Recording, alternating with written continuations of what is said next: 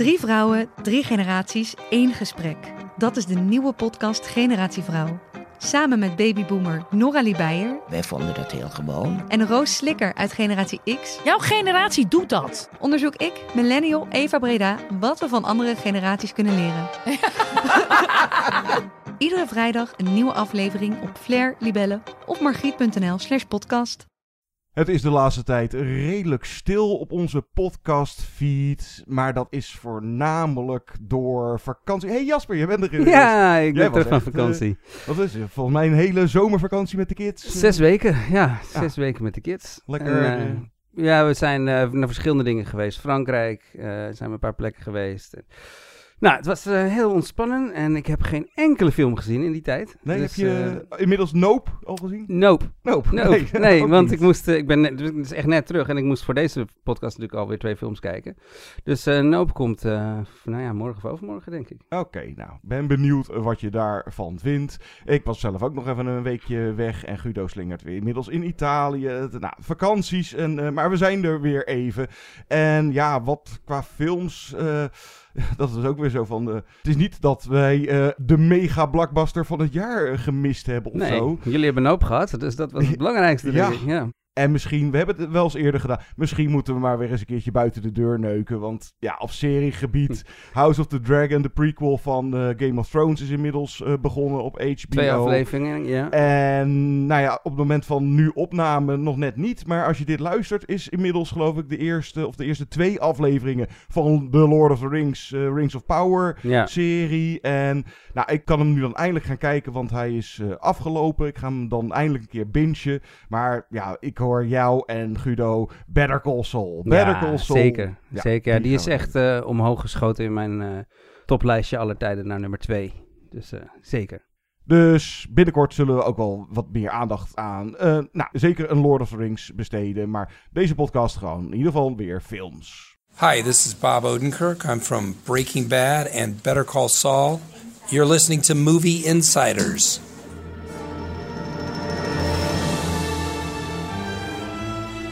Good evening, ladies and gentlemen. We are tonight's entertainment. Movie Insiders. They're here. Why should I waste my time listening? Because I have a right to be. I have a voice. Groovy. Hallo allemaal en welkom bij de oudste podcast van Nederland, Movie Insiders. Mijn naam is Jasper. En mijn naam is John. Je kan ons beluisteren via Spotify, Apple en Google. Vind ons op Instagram, Twitter, at Movie Insight. Wat gaan wij deze podcast doen? Niet in de bioscoop, maar op een van de streamers. Volgens mij is het Amazon, Amazon, in ja. dit geval. Sylvester Stallone als gepensioneerde superheld in Samaritan, die halverwege deze podcast. Maar deze staat vooral in het teken van de cocktail, de genre mix. Want, nou ja, zeker van, laten we even zeggen, sinds de eeuwwisseling. Een van de landen die er wel eh, met mannen als, nou, ik roep even Bong Joon-ho, de Oscar-winnaar Mhm. van eh, eh, Parasite, redelijk bekend om staat. Dat ze lekker, weet het, eh shuffelen met genres. Dan is het wel Zuid-Korea. Aan het einde van deze podcast doen wij een top 5 genre mixes. En deels de aanleiding. We beginnen met een Zuid-Koreaanse titel van Park Chan-wook, de regisseur van Oldboy en The Handmaiden en The Vengeance trilogie. Hij draaide eerder dit jaar op Cannes. Ik weet niet, nou, er staat me vaag bij dat hij nog wel iets won, maar dit is een stukje trailer voor onze Koreaanse luisteraars. Dit is Decision to Leave.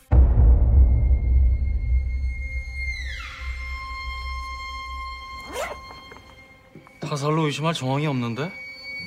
확신하세요? 규도수 씨 아내 송설아입니다. 많이 놀라셨겠습니다. 원하던 대로 원명하셨습니다. Decision to Leave is de eerste speelfilm van Park Chang-wook sinds het geweldige The Handmaiden uit 2016. Hij maakte tussendoor nog wel even een hele sterke miniserie, The Little Drummer Girl. Park heeft een soort carrière-switch gemaakt, waar hij in het begin vooral bekend was van zijn wraak- en geweldfilms, zoals natuurlijk Oldboy, zijn zijn tegenwoordige films veel rustiger. Het gaat meer om mysteries en relaties. En het verhaal is vaak aanzienlijk gecompliceerder. Zo ook in Decision to Leave. Park gooit ons meteen midden in een verhaal en we zullen later wel begrijpen wat we nou precies aan het zien zijn. We volgen Hee Jun, gespeeld door Park Hae-il. Dat is een detective met insomnia in de Koreaanse stad Busan. Hij is getrouwd, maar zijn vrouw woont in een klein dorpje een eindweg, waardoor ze elkaar niet vaak zien. En dan komt hij bij een moordonderzoek een Chinese vrouw tegen die verdachte is. En hij raakt geobsedeerd door haar. De twee trekken steeds verder naar elkaar toe, maar kan liefde bestaan als je aan verschillende kanten van de wet staat? John, Park zet je in deze film voortdurend op het verkeerde been. Niet alleen in het centrale verhaal, maar eigenlijk in bijna elke scène. Vind jij die aanpak bijdragen aan de kwaliteit van de film, of had je het liever iets rechtlijniger gezien? Nou, ik vond het sowieso eigenlijk wel redelijk rechtlijnig. Of althans, laat ik het zo formuleren dat ik er geen enkele keer moeite mee had dat hij af en toe. eh, hij, hij speelt ook een klein beetje een spelletje met jou als kijker. En dat, dat stond ik helemaal voor open. Maar ik had geen enkel moment dat ik uit de rode draad van het verhaal. Wat eigenlijk. eh, nou, ik ga zo wel even misschien wat genres eh, opzommen. maar vooral de romance tussen deze twee personages. Dat is waar het om draait. Nou, En het duurt wel even voordat je door hebt dat dat is waar het om draait. Eh, ja, maar dat, dat vond ik ook wel weer spannend. Want Ja. in eerste instantie lijkt het ja, meer dus eh, nou, de misdaad detective. En wat ook aardig gevonden is, het is niet super origineel, want ik heb het wel eens eerder in andere films voorbij zien komen. Maar dat hij, de detective, ik weet even zijn naam, doet er niet zoveel toe, maar hij verplaatst zich ook in de, de crime scene, of in zijn gedachten dan zeg maar. Of Ja. gaat zeg maar bij haar thuis alsof hij erbij staat. En dat is ook een één of twee keer is het een beetje verwarrend. En dan heb je al snel door van, oh ja, wacht even. Ja. Dit is, speelt zich in zijn hoofd af. En het, ja, mysterie, thriller, het zit er wel in. Zelfs misschien wel een beetje Hitchcockiaans. Zeker, Eh, ja, Rear ja. Window, want hij gaat haar ook eh, bespioneren.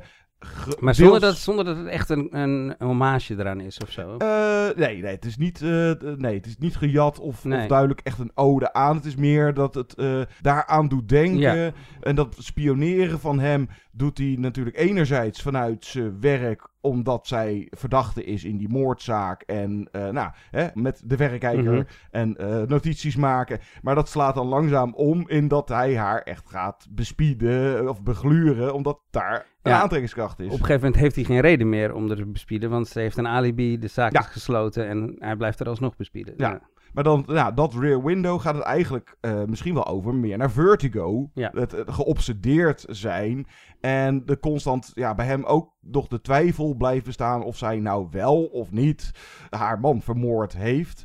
En ja, de romance, eh, die eigenlijk het grootste deel van de film is die ja, onmogelijk. Omdat het natuurlijk rechercheur en verdachte betreft. En hij, nou ja, dat hij getrouwd is, oké. maar dat er dat er een, een aantrekking is tussen die twee is eigenlijk direct duidelijk. Maar de situatie maakt het een beetje lastig. En dan zijn ze vooral de eerste helft, of het groot, eh, grootste deel, zijn ze een beetje wonkerwaaierig om elkaar gaan heen Ja. draaien. Ja, ja, klopt. Ik vond hem wel verwarrend, moet ik zeggen. Eh, en hij is ook vol- volgens mij gewoon opzettelijk verwarrend. Het scenario is geschreven door Park zelf en eh Chong Seo-kyung. Geen idee. Zijn mede-scenario-schrijver. En dit- ze zetten je voortdurend op het verkeerde been. En soms krijg je bijvoorbeeld ineens een nieuw personage voor je kiezen. eh, of een ontwikkeling waarbij de film suggereert dat je moet snappen wat er aan de hand is. Maar eigenlijk kan je dat helemaal nog niet weten. En moet je gewoon wachten tot je later duidelijk wordt. En het gekke is dat dat proces mij eigenlijk ontzettend zou moeten irriteren. Maar dat gebeurde helemaal niet. Nee, het, is gewoon, ook, het, is, ja. het is heel meesterlijk hoe Park zo met een soort van broodkruimeltjes eh, ons toch op een hele elegante manier bij de les weet te k- houden of zo. We hadden laatst een eh, top 5 instant rewind gedaan, weet je nog? Nou, ik zou deze niet meteen nog een keer aanzetten, maar ik denk wel dat die bij een tweede keer kijken eh, makkelijker te volgen is. Vooral als het gaat om de details van die moord en die stappentellers en dat soort dingen. Maar dat neemt niet weg dat ik bij de eerste keer kijken al, heel erg kon genieten van dit grote verhaal wat er boven hangt en die romance. En dan, ja, die stappenteller en die missende telefoon en zo, die komen dan volgende keer wel. Ja, dat zijn van die eh, details dan in de moordzaak. Nee, vooral mooi ook zijn de details tussen Eh, de twee, nou ja, dat hij bij eh, het verhoor haar dan, dan koopt hij luxe sushi voor Ja, haar. En zijn collega's zitten al gelijk van, kan jij dat wel declareren? Mag je dat declareren? En dan, nou ja, eh, mooie spiegelingen die er ook in de film zitten. Ik vond het heel mooi bij die sushi scène, nu we het toch over hebben. Mhm. Daar laat hij heel mooi zien, want het is zeg maar... eh, de Handmaiden was heel sexy en dit heeft ook wel heel veel soort van seksuele spanning, maar er is nooit een seksscène, ze raken elkaar niet aan. Maar als zij die sushi hebben gegeten, dan gaan ze die tafel opruimen. En dat doen ze alsof ze het al duizenden keren zo gedaan hebben. Of als als- een oud getrouwd stel, ja, zeg of dat maar. ze net een goede seks hebben gehad. Ja, Dus en volledig op elkaar ingespeeld eh, ruimen zij die sushi op. En dat geeft zo, daarmee geeft Park zo duidelijk aan dat ze hun, ja, hun zielen elkaar al, al heel lang kennen of zo. Ja, zoiets. Eh, plus, nou, details dat, laat ik het even houden op eh, geboeide handen eerst eh, naast elkaar en later op elkaar. En dat zij later in de film misschien ook hem een soort van bespioneert en audio-opnames maakt. Als we het toch even over genre mix hebben, er zit zeker wat, eh, nou, zwarte, maar in ieder geval wel wat humor in. Die heb je ook al wel vaker gezien, maar de klungelige politiecollega's. en Ja. hier, eh, daar heb ik eigenlijk best wel hard om gelachen. Hij verhuist op een gegeven moment dan naar, volgens mij, waar, Dus- ze, waar zijn vrouw eh, woont. Er zit en een werkt. tijdsprong in. Ja, naar Ja, het dorpje Ipo gaat Ja, hij. en dan is het, nou ja, dan moet hij vooral ook, er zijn dure schildpadden zijn er, en later wordt hij nog zijn vinger gebeten door een van die schildpadden. Maar dat die collega daar heel dol enthousiast van, ja, jee, we hebben onze eerste moord. Ja. Dat- daar zaten we toch op te wachten. En er zit eh, daarnaast ook nog wel wat actie in. Je hebt een eh, achtervolging en een vechtpartij. Nou ja, ja, hij trekt een ijzeren handschoen aan, soort van. En daarmee Ja, kan je dan... Daarmee kan hij dat mes... ja, kan je eh, een, ja. een mes... eh, Ik had het nog nooit eerder nee, gezien, maar het is heel eh, handig. Ja, heel logisch. Maar hij had ook een, een jas met heel veel zakken, dus het was logisch dat Ah, hij die... ja, die, dat die zat zich ergens had. daarin verstopt. Maar... En dan is het zo dat, zonder al te veel te spoileren over hoe het nou precies zit, maar het gaat ook een beetje, zeker van haar kant, over ja, hem een beetje teasen en een soort van spelletje wat er met elkaar op aantrekkingsvlak, maar ook gelinkt aan die zaak kun, meer met aanwijzingen of bewijzen en elkaar wel of niet helpen. En zij later opnieuw betrokken is bij een andere moord om, ja, dan quote ik hem een soort van, eh, ja, want dan kunnen we weer zoals het eerder was, weer Ja. terug naar ons spelletje van rechercheur en verdachte. Maar enorm stijlvol, wat we van eh, Park gewend zijn. Eh, vooral, nou, ik moest het meeste wel denken aan zijn vorige. De Handmaiden. Geweldig eh, geschoten is die. eh, prachtige tracking Mhm. shots erin. Wat, dia eh, ja, wat dialogen, maar ook wat andere symboliek zit erin van kat en... Nou, vogel dan in, in dit geval. En de liefdes...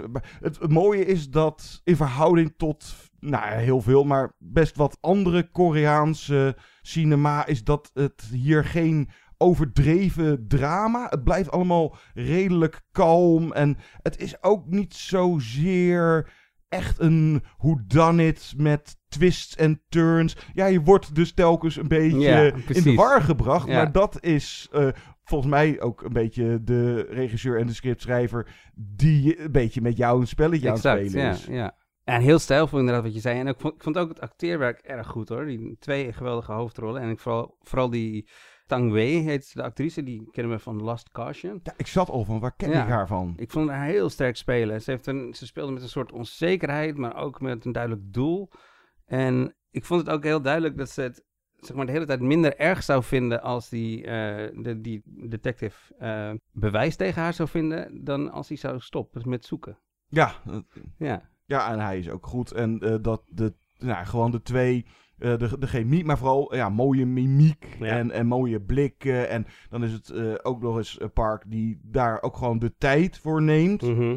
Oké, hij is lang, maar nooit te lang. Nee, Eh, zeker niet. En hij bestaat dus eigenlijk uit twee delen of twee zaken zou je kunnen zeggen. Maar vooral zo'n film waar je eigenlijk nou, binnen de eerste tien minuten eh, voel je al aan van oké, ik ben in goede handen.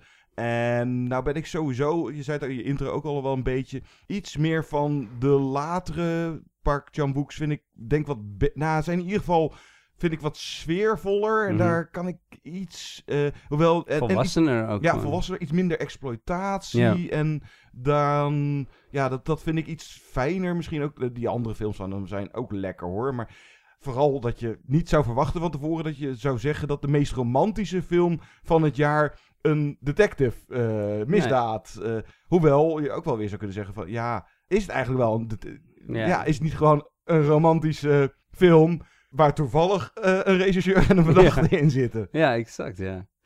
Ja, ik vroeg me nog af, wat wil Park ons eigenlijk nou vertellen met deze film? Heeft hij nog een diepere laag? Er zijn in ieder geval genoeg vragen en thema's in deze film. Hè? Bijvoorbeeld het thema van herinnering. De menselijke herinnering is niet perfect, want is haar jurk nou blauw of is haar jurk nou groen? Of hij wil misschien zeggen over de veranderlijkheid van de menselijke emotie. Want is zij nou echt verliefd op hem of gebruikt ze hem alleen en is in feite een soort psychopaat? Of zit de kern van de film al in de titel? Op heel veel momenten in de film wordt Hey June, eh, de detective, geconfronteerd met vragen als hoe ver ga je voor de liefde en wanneer weet je dat je huwelijk mislukt is? En natuurlijk, wanneer neem je de beslissing om te gaan? Sommige luisteraars vroegen er al eens naar. Komt er weer eens een soundtrack podcast van Koen? Eh, ik durf nog niks te voorspellen. Nog niet duidelijk. Maar laten wij vooral eh, dan nu ook in deze en de komende podcast gewoon vooral ook lekker veel muziek eh, blijven draaien. Nou is de score van Decision to Leave weer prachtig, maar staat nog niet echt online of op YouTube. Dus, maar van dezelfde componist, Cho Yong-wook. Eh, laten we dan dit. eh, een beetje eh, filmliefhebber kent dit deuntje wel. Uit Mm. Oldboy, The Last Waltz. Blijf luisteren.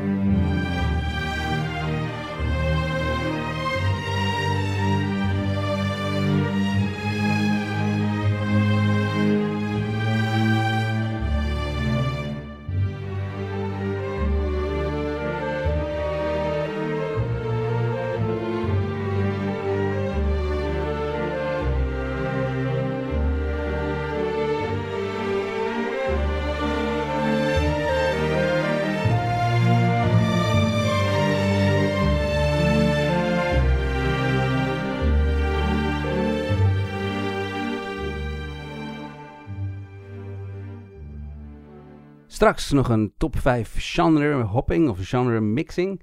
En nu eerst Samaritan. I think we're finished here. Go on, beat it. I found him. Samaritan.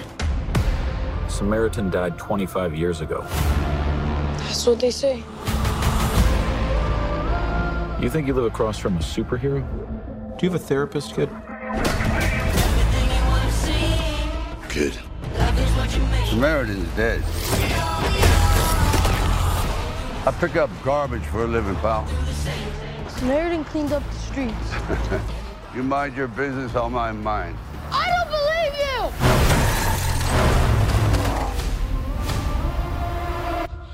Te zien op Amazon Prime Video.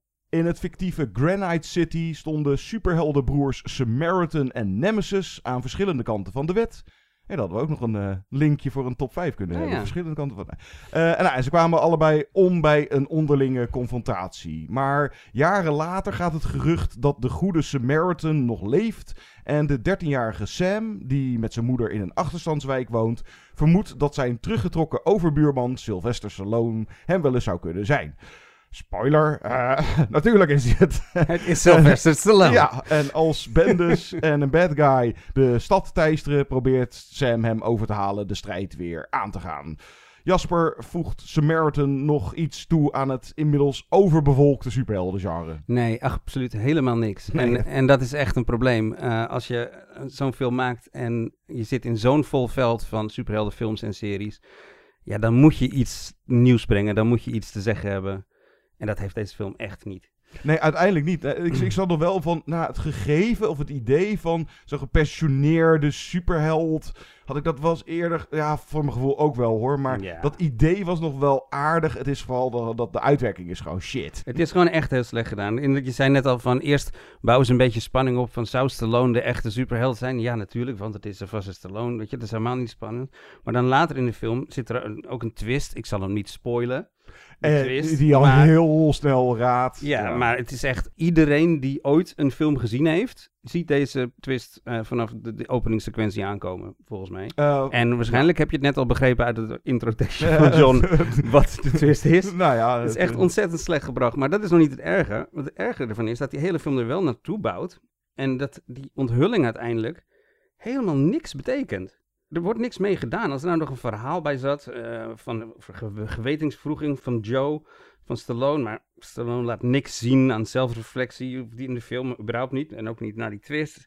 Het heeft gewoon geen gevolgen. Het maakt niks uit. Waarom is die twist er dan überhaupt? Want er, er verandert helemaal niks. Nee, en ook zo, nou, ja, die twist, eh, zeker omdat je dan flarde van een fl- eh, belangrijke flashback. En nou, dat is zo gemonteerd dat je eigenlijk bij de eerste of de tweede flashback raad je als kijker al van, oh wacht, ja, dat, Ja. dat gaat de twist worden. En dan eh, we- weet je dat eigenlijk tijdens de film al. En dan, of, nou, of dan zeker, dan is het eenmaal bekend. En dan zit je vooral van, ja, inderdaad, wat, wat, Wat maakt het wat, nou wat maakt het nou uit? Ja. Of, maar er wordt veel te veel tijd besteed inderdaad aan eh, dat het eindelijk een keer duidelijk is dat hij eh, dus, eh, nou, laten we even zeggen, Samaritan is. Ja. En dat de film dan eigenlijk een beetje op gang komt. En dat Jocht, die Sam, een beetje, nou, redelijk irritant. Maar dat komt ook omdat het acteerwerk niet al te best is van Stallone trouwens. Ook, eh, nou, hij komt er Nou, net mee weg nee. met de chagrijnige bejaarde Rocky of eh, Rambo.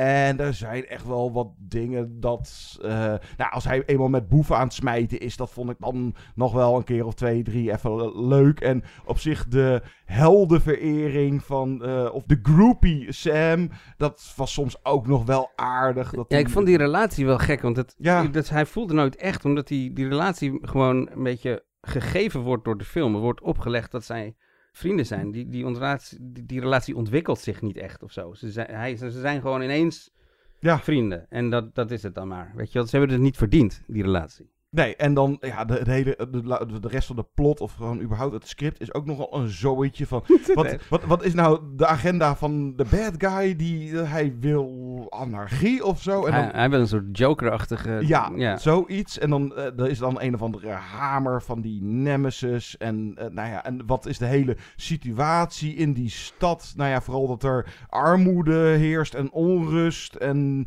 dat er weer een held nodig zou zijn die Ja. eh, de boel weer... Of die het tuig weer van, de, van, van straat Ja, ik vond- gooit. Ik vond dat heel jammer, want ze, ze, ze probeerden af en toe iets daarover te zeggen. Over, zeg maar, echte inhoud. Dus eh, over sociale thema's. Dat armoede en de, de, de verkeerde verdeling van rijkdom in die stad, in Granite City. Wat gewoon Atlanta is, zoals alle, alle superheldenfilms. En in dialogen gaat het er ook heel vaak over. En, en Granite City zou er dus een mooi onderwerp voor kunnen zijn. Maar ja, uiteindelijk laat ze dus gewoon een heel voorspelbaar superheldenverhaaltje vertellen. Waarin goed en kwaad juist heel scherp tegenover elkaar wordt gesteld. En er blijft dus niks over van de nuance van die maatschappelijke thema's. Waar ze het over hadden kunnen hebben. Ja, plus dat, dat hele goed en kwaad. Nou ja, die Sam die idoliseert dus eigenlijk de good guy, maar doet zelf eigenlijk wel weer foute, dubieuze dingen. Dus hoe, hoe, hoe zit dat nou? Je bent heel erg van, hè, we, we, we zijn voor het goede, maar... Nou ja, oké, dat zijn dan de financiële omstandigheden of wat, eh, wat dan Mhm. ook. Dan Ja. zit er verder ook nog eens een hele matige CGI in. Vooral de jongere versie van Stallone is erg eh, schrikken. Maar ook, ook tijdens de actiescènes of tijdens de, nou, noem het even de stunts of wat dan ook, merk je duidelijk van, daar was niet zo heel veel budget beschikbaar. Dus misschien Nee. moet je dat dan maar, in plaats van dat je te makkelijk weer naar de computer grijpt, probeer dat dan een beetje ouderwets met wat montage en camerahoeken, dat het niet zo opvalt. En hier is het gewoon heel erg storend, zeker tijdens die, nou, nogal over de top stupide finale. En nou, dat moet dan ook een soort van spanning die er überhaupt niet is. Maar ja, als die vent onverwoestbaar is, dan wat voor spanning wil je dan Dat, hebben? dat vond ik ook zo bizar. Van, er zitten van die plotgaten in. Iedereen weet inmiddels dat hij een superheld is. Iedereen weet dat hij onverwoestbaar is. En ze blijven maar pistolen op hem leegschieten. En ze proberen zelfs vuistgevechten van hem te winnen. Zo, wat, wat, wat zijn jullie nou aan het doen? Dit slaat helemaal nergens op. Nee, het is allemaal niet best. Nou, op een paar momentjes dat ik dan nog wel het oké vond. Als het een net even het B-film eh, omarmde, zeg maar. Hmm. Maar vooral als gewoon actiefilm of als superheldenfilm. Of als commentaar is het gewoon zwaar ondermaats. En misschien alleen te pruimen voor fans van Sylvester Stallone. Maar Ja. zet, zet dan Rocky of Rambo nog een keer aan. Ja, uiteindelijk is Samaritan gewoon een hele nietszeggende film. En wat we net zeiden, in een markt die vol is van superheldenfilms en series. Ja, als je dan op geen enkel gebied ergens bovenuit springt en niks nieuws bij te dragen hebt aan het genre. Waarom maak je dan deze film? Omdat Stallone nog eens een superheld wilde spelen. Nou, dat kan van zijn bucketlist. En deze film graag zo snel mogelijk uit mijn geheugen. Was Judge Dredd niet ook een... eh, ja, was toch ook wel een superheld? eh. Ja, ik zat ook al van. eh, doet hij dit nou voor het eerst? Nou ja, nee. Het is vooral Sylvester Stallone. ja, ga met pensioen. We doen zo dus. De top 5. Genre mixes. Een genre mix met Sylvester Stallone.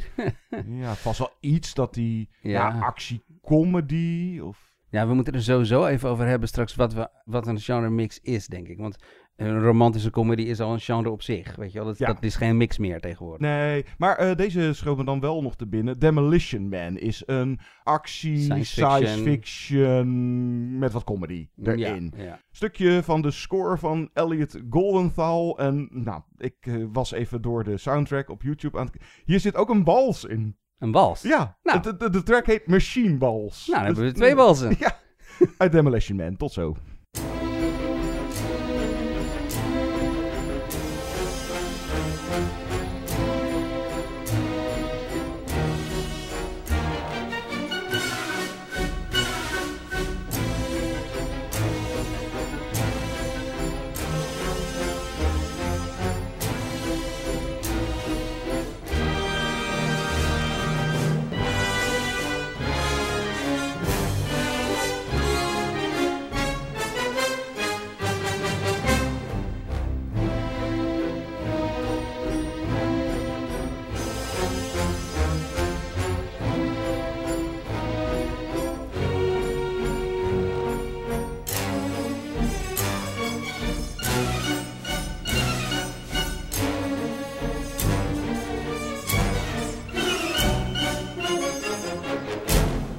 En dan de top 5 genre mixes. Wat bedoelen we daar überhaupt precies mee? Nou, bedoelen we mee dat een film meerdere genres gebruikt. En niet genres die logisch bij elkaar passen. Dus een actie en een thriller, ja, dat, die zit, er zit altijd wel actie in een thriller, zeg maar. Eh, maar een, eh, bijvoorbeeld een serie als Firefly, wat een eh, western in science fiction vorm is. Ja, dat zijn genres die normaal gesproken je niet bij elkaar ziet. Dus dat zijn een beetje waar we op zoek zijn. In films die een beetje switchen tussen die genres. En van het ene genre naar de andere springen. Nou, dat waren mijn criteria in ieder geval een beetje. Ja, daar zat ik ook een beetje mee. Nou ja, vooral meer dan twee genres. Daar Ja. ben ik wel een beetje voor gegaan. Hoewel je natuurlijk deze top 5 ook best zou kunnen vullen met vijf titels die twee genres, zeg even horror, comedy. Het Ja, is- ja. ja, er zijn zoveel voorbeelden natuurlijk van, maar ja, dat is in feite ook een genre mix van twee genres die normaal gesproken niet in eerste instantie echt bij elkaar horen of zo. Nee. Het, eh, maar nou dit is ja, zo'n inkoppertje. We hadden het van tevoren eigenlijk al gecommuniceerd van Parasite. Ja, Bong. Joon-ho is, ik ro- ro- roep hem eigenlijk sinds ik deze podcast al doe, de genre mixer eh, van onze generatie. Eh, sowieso heel veel Zuid-Koreaanse cinema, dus daar ben ik in dit geval niet voor gegaan. Nee, die hebben we eigenlijk een beetje uitgesloten van eh, mededinging, Ja, zeg dus maar. Ja. ultieme eervolle vermelding. Ja. Of eh, ja, de aanleiding voor deze top 5. eh, nog steeds wauw dat hij de Oscar won. Parasite uit eh, 2019 dus. maar voor mijn nummer 5 ga ik voor een film uit hetzelfde jaar. Maar dus niet Zuid-Korea, maar ik ga naar Brazilië. Bacurau van eh, ja. Kleber Mendonça Filho. Die eerder ook het geweldige Aquarius maakte. En deze film hebben we ook voor- de podcast. eh, dus nou, ga naar je player en ik weet niet of je kan zoeken of ga, scroll wat naar beneden. Het is, het is een paar jaar terug, maar het, eh, sowieso 2019 dus. Ja. heerlijke film. En het gaat over een dorpje wat erachter komt dat ze van de kaart geveegd zijn. Of in ieder geval op Google Maps. We bestaan niet meer op de kaart. En daar nou, zit een heel eh, complot ah, met politiek. En nou, het gaat ook grotendeels over nou, traditioneel versus... Laten we even zeggen, de technologie. Bijvoorbeeld ook, de, ook zo'n fantastische vondst dat de huurlingen en dan de wapens die ze gebruiken zijn juist hele ja, collector item, authentieke oude wapens en zo met Udo Kier als een van de hoofdhuurlingen. Maar ja, er zit eh, thriller, mysterie, eh, moderne western. eh, als zeker kijkt de shootout aan het einde en het ja, good versus bad tegenover elkaar in zo'n western straatje, zeg maar. IMDb gooit er avontuur bij. Nou ja, oké. Een Mm, eh, scheutje horror, als je dat zo interpreteert. Zeker wat actie. Het flirt eh, af en toe met sci-fi, maar dan meer een soort van speels van... Hey, is dat een ufo? Nee, dat is geen ufo. Maar ook zwarte humor, satire. Echt een heerlijke Braziliaanse cocktail. Bacurau. Mooi, jeetje. Ik heb een eh, iets voor de hand liggende nummer 5 genomen. Eh, want in een lijstje met genre mixen en hoppen, dan kunnen de Coen Brothers natuurlijk niet ontbreken. Ja, Oh Brother, Where Art Thou? heb ik Ah, gekozen. Ja, ze laten nogal wat genres de revue passeren. Het is in eerste instantie een gevangenisfilm. Dan wordt het een roadmovie. En dan wat we noemen een soort buddy comedy. En ook nog eens een musical. En dan is het ook nog eens een losse hervertelling van Homerus' Odyssee. Nou, en natuurlijk heeft de film nog één laatste genre. De Coen Brothers. Want die zijn eigenlijk wel een genre op zichzelf, vind ik. Op Barber Art Thou eh, kon ik alleen vinden te huur bij Pathé Thuis. Maar je kan hem ook kijken als je een abonnement hebt op Viaplay. How you doing, son? Name's Everett. These two soggy sons of bitches are uh, Pete and Delmer. Keep your fingers away from Pete's mouth. He ain't had nothing to eat for 13 years except prison food, gopher, and a little greasy horse. Thanks for the lift, sir. My name's Tommy. Tommy Johnson. How you doing, Tommy? Say, I haven't seen a house out here for miles. What are you doing out in the middle of nowhere? Well, I had to be at that there crossroads last midnight. Sell my soul to the devil. Well, ain't it a small world, spiritually speaking? Pete and Delmer just been baptized and saved. I guess I'm the only one that remains unaffiliated. This ain't no laughing matter, Everett. What'd the devil give you for your soul, Tommy? Well, he taught me to play this here guitar real good. Oh, son. For that, you traded your everlasting soul? Well, I wouldn't use them.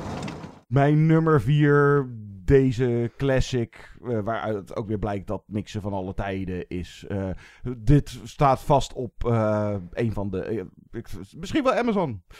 Hij is van Hitchcock. Kameraden? North by Ja, Northwest. oh, mooi. Uit Ja. 1959. Met Cary Grant, die eh The Wrong Man. eh, hij wordt aangezien voor een spion. En Hitchcock heeft al vaker met dat principe gespeeld. Ja. Van, hij heeft zelfs een keer een film met Henry Fonda gemaakt, The Wrong Man. Waarin Henry Fonda de verkeerde man is. Die wordt en hier heeft hij dat eigenlijk misschien wel geperfectioneerd. En wat volgt is een heel avontuur door de, de Verenigde Staten met nou, actie. eh, dat met het sproeivliegtuig. Ja, bekende scène. Ja. Die finale op Mount Rushmore. Thriller, mysterie. Er zit een, een beetje romance in tussen hem en, eh, wat is het, Eva Marie. Wat humor. eh Cary Grant, die weet het dan vaak wel weer leuk. eh, zo van, ja, nee, dat, dat ben ik helemaal niet. En dan weet u een leuke one-liner tegen wat drama. En ook hoe deze zo mooi van toon weet te switchen. Dus eh, nou, het is eigenlijk, North by Northwest is gewoon top entertainment. Ja, absoluut. I have 400. I have 400. Do I, I didn't realize you were an art collector. I thought you just collected corpses. do I hear five? 500. 500. Thank you. I'll bet you pay plenty for this little piece of sculpture. Now the seven. 700. She's worth every dollar of it. Take it from me. Now, she puts her heart into her work. In fact, her whole body. Sold then to Mr. Van Dam at 700. Number 106 for your pleasure is. Oh, Mr. Van Dam. Has anyone ever told you that you overplay your various roles rather severely, Mr. Kaplan? First, you're the outraged Madison Avenue man who claims he's been mistaken for someone else. Then you play the fugitive from justice, supposedly trying to clear his name of a crime he knows he didn't commit. Now you play the peevish lover, stung by jealousy and betrayal. Ik ben van, voor mijn nummer 4 gegaan voor een iets minder bekende film, denk ik. Ja, ik heb hem ongetwijfeld gezien. Eh, namelijk Brick van Ryan Johnson. Oh ja. Met eh, Joseph Gordon-Levitt in de hoofdrol uit 2005. Het is eigenlijk een typische film noir detective. Alleen het speelt in de 21ste eeuw op een Californische high school. En de personages spreken ook echt alsof ze uit de jaren 50 komen. Dus Ja. alle dialogen klinken ontzettend ouderwets. En er is een typisch mysterie, zoals altijd in die film noirs, dat opgelost moet worden. Er is zelfs een femme fatale. En ja, ze moeten ook nog naar school, natuurlijk. Waarom dit zo goed werkt als genre mix volgens mij, is omdat Johnson eh, het inzicht heeft gehad eh, om de film, en dus vooral de personages ook, volledig serieus te maken. Dus ze spelen geen spelletje, ze doen niet alsof ze jaren 50 detectives zijn. Dit is hoe ze echt spreken. En hij legt niet uit waarom, dat maakt niet uit, maar daarom werkt het volgens mij zo goed. Het is een van de weinige films die ik eh, later nog wel één of twee keer heb opgezet, omdat hij zomaar door mijn hoofd bleef spoken. Ja, Ryan Johnson sowieso wel een regisseur die redelijk aan mixen met... eh, nou Mhm. ja, Star Wars is nou niet echt een... eh, maar Knives Out bijvoorbeeld. Knives ook, Out, of die, eh, zeker, ja. Brothers Bloom en zo. En hij is altijd wel redelijk speels geweest. Deze regisseur die houdt ook heel erg van genres. Mijn nummer drie, beter goed gejat dan slecht bedacht. Quentin Tarantino. Oh, ja. Het is, ja vooral En de- welke dan? ja, de liefde en, en de ode van hem aan, nou, vooral aan genrefilms en aan B-films. Dat, dat heb ik inderdaad altijd ook. Heerlijk gevonden van Tarantino. En dan ga ik toch voor zijn zijn allerbeste mix, is gewoon Kill Bill. Ja. En dan zie ik het gewoon Ja. als één film. Hij kwam destijds natuurlijk in 2003 en 2004 wel uit eh, in twee delen. Maar dat is een heel verhaal op zich. Heb jij eh, de Whole Bloody Affair wel eens gezien? Dat Nee, Is, ja, die, eh, dat, daarvoor moet je een beetje creatief zoeken online. Maar dat is zeg maar Kill Bill zoals die eigenlijk bedoeld is. Als één film. En dan vier uur lang. En ja, het is een wraakfilm natuurlijk. Maar de actie met alle nou, martial arts. Allerlei verschillende soorten. Chinees en Japans. Wat wordt er allemaal aangedaan? Misdaad zit erin. Thriller, drama. Beetje western. Zeker in volume 2 of de- Mhm. later in de film. Laat Ja. ik het zo formuleren. Zit er wat western. Zit wat Er eh, zitten allemaal van die vignetten in die Ja. elke keer een ander, elk ander genre hebben. Ja, zeg hij, hij switcht eigenlijk of het verschil per scène. Per tegenstander. Eh, ja, eh, wat voor genre het aandoet. En niet te vergeten een eh, deel in animatie. Wat zwarte humor. En nou ja, Kill Bill is wel echt, zeg maar, Tarantino's ultieme genre mix. Ja, ja, zeker weten. What's that? Bud Sanzo's sword. He said he pawned it. Guess that makes him a liar now, don't it? L. B. Something I've always been curious about. Just between us girls. What did you say to Pai Mei to make him snatch out your eye?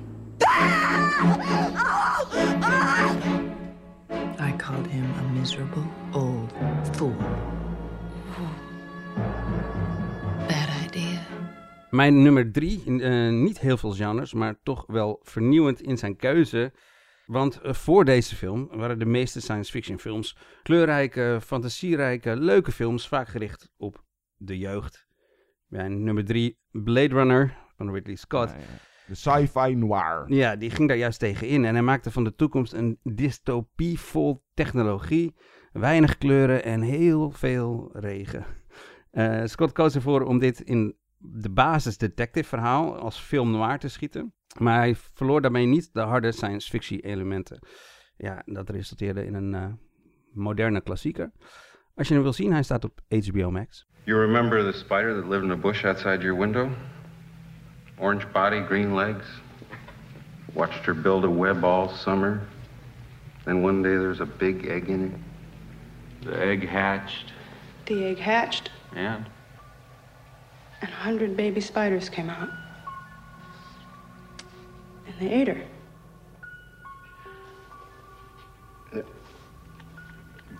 implants. Those aren't your memories. They're somebody else's. They're Tyrell's nieces. Ja, Blade Runner was me uiteraard ook wel te binnen geschoten. Maar dat was zo'n gevalletje van, kon ik meer dan twee genres... Ja, ik kan misschien nog wel drie genres Ja. intellen. Het, eh, maar nou, dit is voor mij nummer twee. Ik ga er uiteindelijk dan niet voor. Maar je hebt bijvoorbeeld het Argentijnse La Flor uit eh, 2018. Ja, dat zijn dan zes verhalen of eigenlijk zes films achter elkaar. Met allemaal verschillende genres. En dan een film van eh 14 uur duurt die. Eh, je moet er maar een keer voor gaan eh, zitten. Maar dit idee of dit principe, maar dan in twee uur verteld. Holy Motors uit 2012 van Leos Carax. Eh, eigenlijk is deze film een, ja, misschien ook wel een viering van cinema.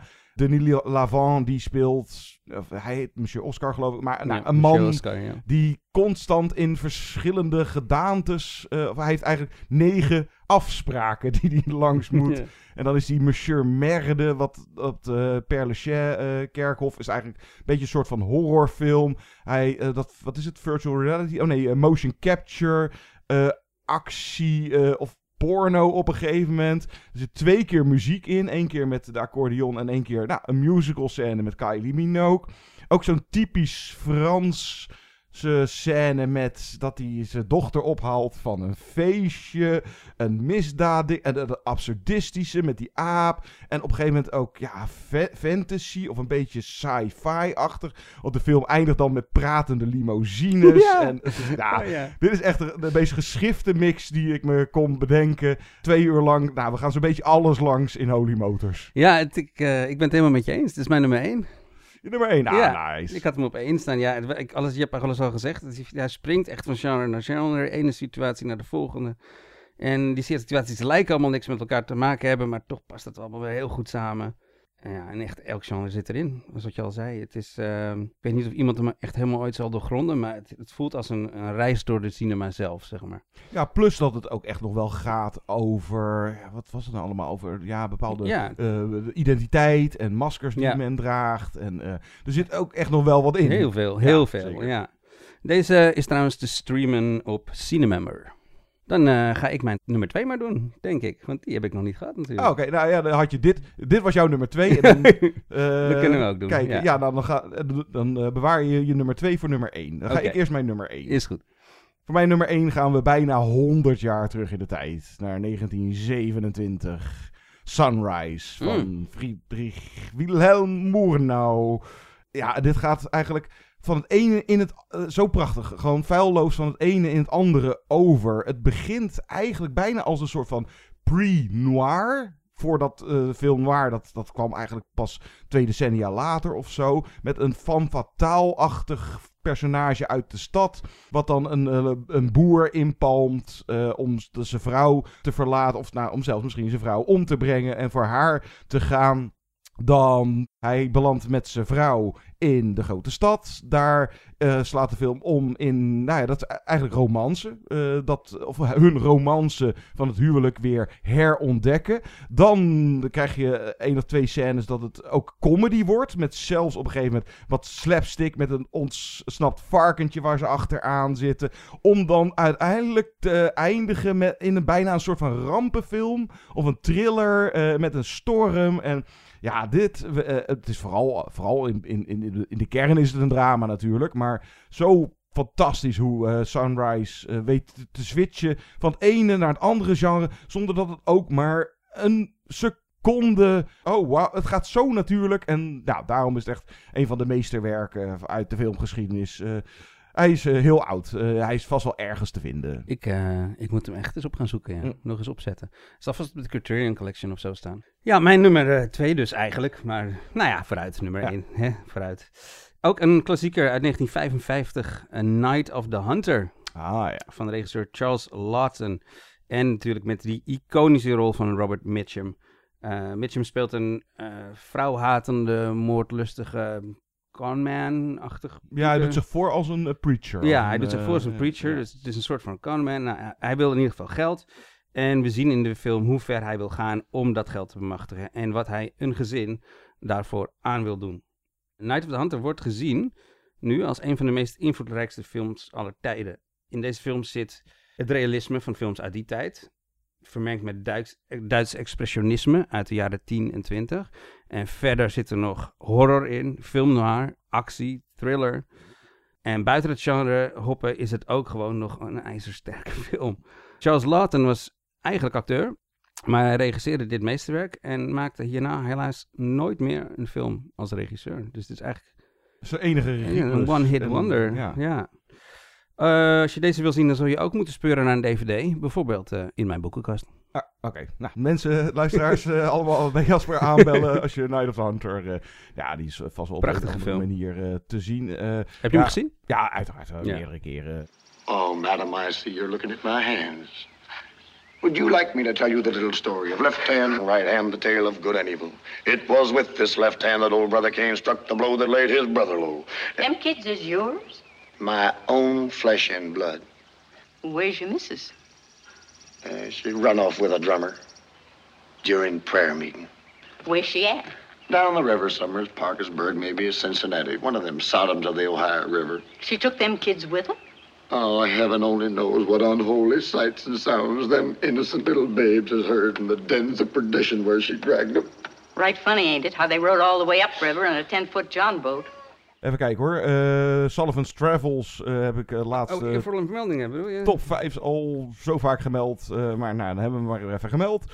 Uh, is ook een prachtige genre mix. Nou, ja, dus niet alleen Zuid-Korea. In Japan heb je ook een zootje van die mannen rondlopen als Miike Takashi of Sion ja. Sono. Die uh, loopt ook met allerlei, uh, nou vooral misdaad en actie en zwarte humor. De Coens ben ik uiteindelijk niet voor gegaan, omdat ik eigenlijk gewoon niet kon kiezen. Mm -hmm. dan was ik waarschijnlijk gewoon voor de Big Lebowski gegaan, ja. denk ja, ik. Want heel goed, ja, ik, ik paas hem even door naar jou, Taika Waititi. Taika Waititi? Ja, Jojo Rabbit Jojo vooral. Rabbit, ja. Maar ook nou, zijn Thor films en uh, Ja. Hunt for the Wilder People. Is Ja, ook wel een ja. mixje. Zeker. En ook zijn series. eh Our Flag is Dead is een piratencomedy. Nou, ik bedoel- Ja, ik had eh, nog wel even Snowpiercer op mijn eh honorable mentions gezet. Ik, eh, toch een Bong Joon-ho, maar Ja, het is op- wel echt een... eh, En ik had... ehm, De host. eh, Raw, een coming-of-age horror kannibalenfilm. Oh ja. Of Titanen van de Of Julia Titanen, ja, ook. Ja. En ik, ik had, eh, even kijken, From Dusk Till Dawn, het zijn maar twee genres, maar die switcht natuurlijk ineens van genre, dus dat is wel leuk. En eh Let the Right One In vond ik ook wel een eh, horror, vampierenfilm, romance, coming-of-age, Nordic noir. Zitten ook best wel wat eh, genres in. Ja, er zijn eigenlijk... We hadden eh, keuze zat hoor. Ja. Want ik ben dan nog niet eens bij de animaties eh, uitgekomen. Want dat, nou, dat, hè, animatie is... In principe is dat een vorm... Eh, het, is, eh, het is geen genre op zich, maar hè, eh, een- roep even een gemiddelde Disney. Dat is ook eh, eh, family, eh, Ja, fantasy, avontuur, musical, Ja. comedy. eh, ik neem even Aladdin eh, van, wat was die, vorig jaar? Riders of Justice van Anders Thomas Jensen. mooi. Eh, The Shape of Water van Guillermo del Toro. Maar zelfs ook een Princess Bride is eigenlijk ook een genre mix met avontuur en fantasy en comedy. Maar en, dat is eh, natuurlijk vaak met die parodieën, die, die mixen natuurlijk altijd heel vaak Ja. veel genres. die Ja. doen dat al snel, ja. Ik had ook nog klassiekers als eh, The Thing, bijvoorbeeld. Het is een horror, science fiction, who done it, een mysterie. En natuurlijk een parodieën als Hot Fuzz. Ja, kan van je niet missen. Ed- Edgar Wright. Ja. En Drive had ik ook nog aan gedacht. Het is niet zo meer dat genres gemixt worden, gemixt worden, maar het is een arthouse drama en een B-film tegelijkertijd. Dat was de top 5 genre mixes. Nou, als jullie echt schande dat jullie die... We hebben best wel aard, eh, wat eervolle vermeldingen geroepen en zo. Dus eh, maar dan nog denk je van... Oh, jongens, Wat kan je die nou over een Ja. hoofd zien? Dan eh, laat het vooral weten door bijvoorbeeld te reageren op Twitter, at Movie Insight, Instagram. Je kan van je laten horen op Facebook en ons daar... Of je kan gewoon mailen. Ja, mailen. eh movieinsiderspodcast.gmail.com. En niet te vergeten, je kan een reactie achterlaten op onze site. movieinsiders.nl Waar eh, onze podcasts ook te vinden zijn. En ja, we zitten nog steeds nou ja, met vakantie. Daar, Guido slingert inmiddels in Italië op het filmfestival Venetië. Ik ga ook nog weer een weekje met familie naar Duitsland. Jij gaat nog een jureren bij een Ja, filmfestival? ik eh, ben Vipreski's jury. Vipreski is de internationale filmpers. Ehm, en die sturen naar grotere festivals eh, een, een jury en die, die, die kiezen een prijs. Dus ik ga woensdag naar Griekenland. Naar eh, het mooie plaatsje Drama. Ik bedoel, Ook een genre. Wat betere plek voor een filmfestival dan een plaatsje dat Drama heet. En daar ga ik eh, ja, een week lang films kijken en met andere filmjournalisten beslissen wat, eh, wie de prijs gaat winnen. Een lekker biertje in het Griekse zonnetje. Dat is ook niet Hoewel verkeerd. de zomer hier ook nog niet voorbij is. Maar goed, voor- dat houdt dus wel in Ja. dat we niet precies weten wanneer de volgende aflevering gaat komen. Nee, dat sowieso. Wat wel zo goed als zeker is, is dat we later deze maand in combinatie met het filmfestival Camera Japan, wat dan een paar dagen, dat is het hoofdfestival Mhm. in Rotterdam, en dan doet het ook nog een paar dagen in Amsterdam. En we gaan een van de titels die daar draait, en een Japanse klassieker en een, eh, iets van de top 5 eraan. Nou, we gaan iets met Camera Japan. eh, Iets moois we- maken. Ja, gaan we iets moois maken, Ja. eh, zeker. Dus keer snel terug. Eh, of snel. We zijn eh, binnenkort weer te beluisteren. Laten we eruit gaan. Met, ja, die hadden we allebei. eh, ik kan er maar niet opkomen hoe. en dan zou ik nu eigenlijk even de podcast moeten pauzeren. van hoe heet dat nummer nou. Maar in ieder geval Denis Lavant met zijn accordeon. Accordeon. En dan lopen ze met een ja, soort bandje daar in een cirkel. dat nummer uit Holy Motors. aangezien we hem allebei hadden. Perfect. Tot volgende keer. Tot volgende keer.